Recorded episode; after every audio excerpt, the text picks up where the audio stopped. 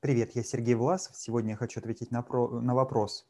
Вы согласны с тем, что самореализация в бизнесе возможна только в команде компании?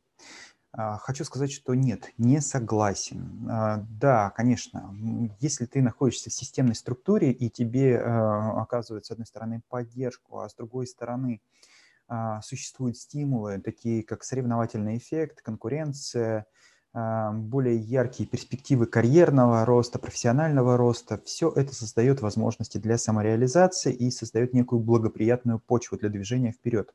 Но вопрос не о том, где комфортнее, а вопрос о том, что возможно только. Здесь я могу сказать, что приоритетом выступает все-таки не внешние обстоятельства, не внешняя среда, а внутренние ценности, внутренняя система убеждений и приоритетов. И если у тебя такие приоритеты есть, если ты хочешь стать уникальным специалистом, а существует огромное огромное количество направлений, где а, уникальность достигается, и уникальность, уникальным специалистам можно сугубо в индивидуальной деятельности, будь то там а, художник, э, композитор, музыкант, не знаю, певец, который выступает индивидуально, соло, не в группе. Или, может быть, это люди, профессии, связанные с деятельностью человек-человек, там тот же учитель, врач, эм, ученый и так далее.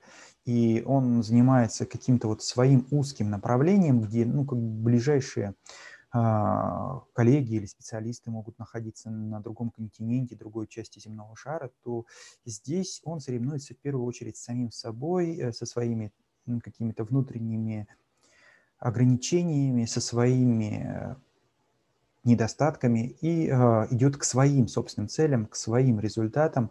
И здесь как раз э, идет борьба вот именно за собственный рост внутри самого себя. И тогда э, нет крупной корпорации, нет команды, которая бы тебя поддержала или стимулировала, или где был бы этот соревновательный эффект.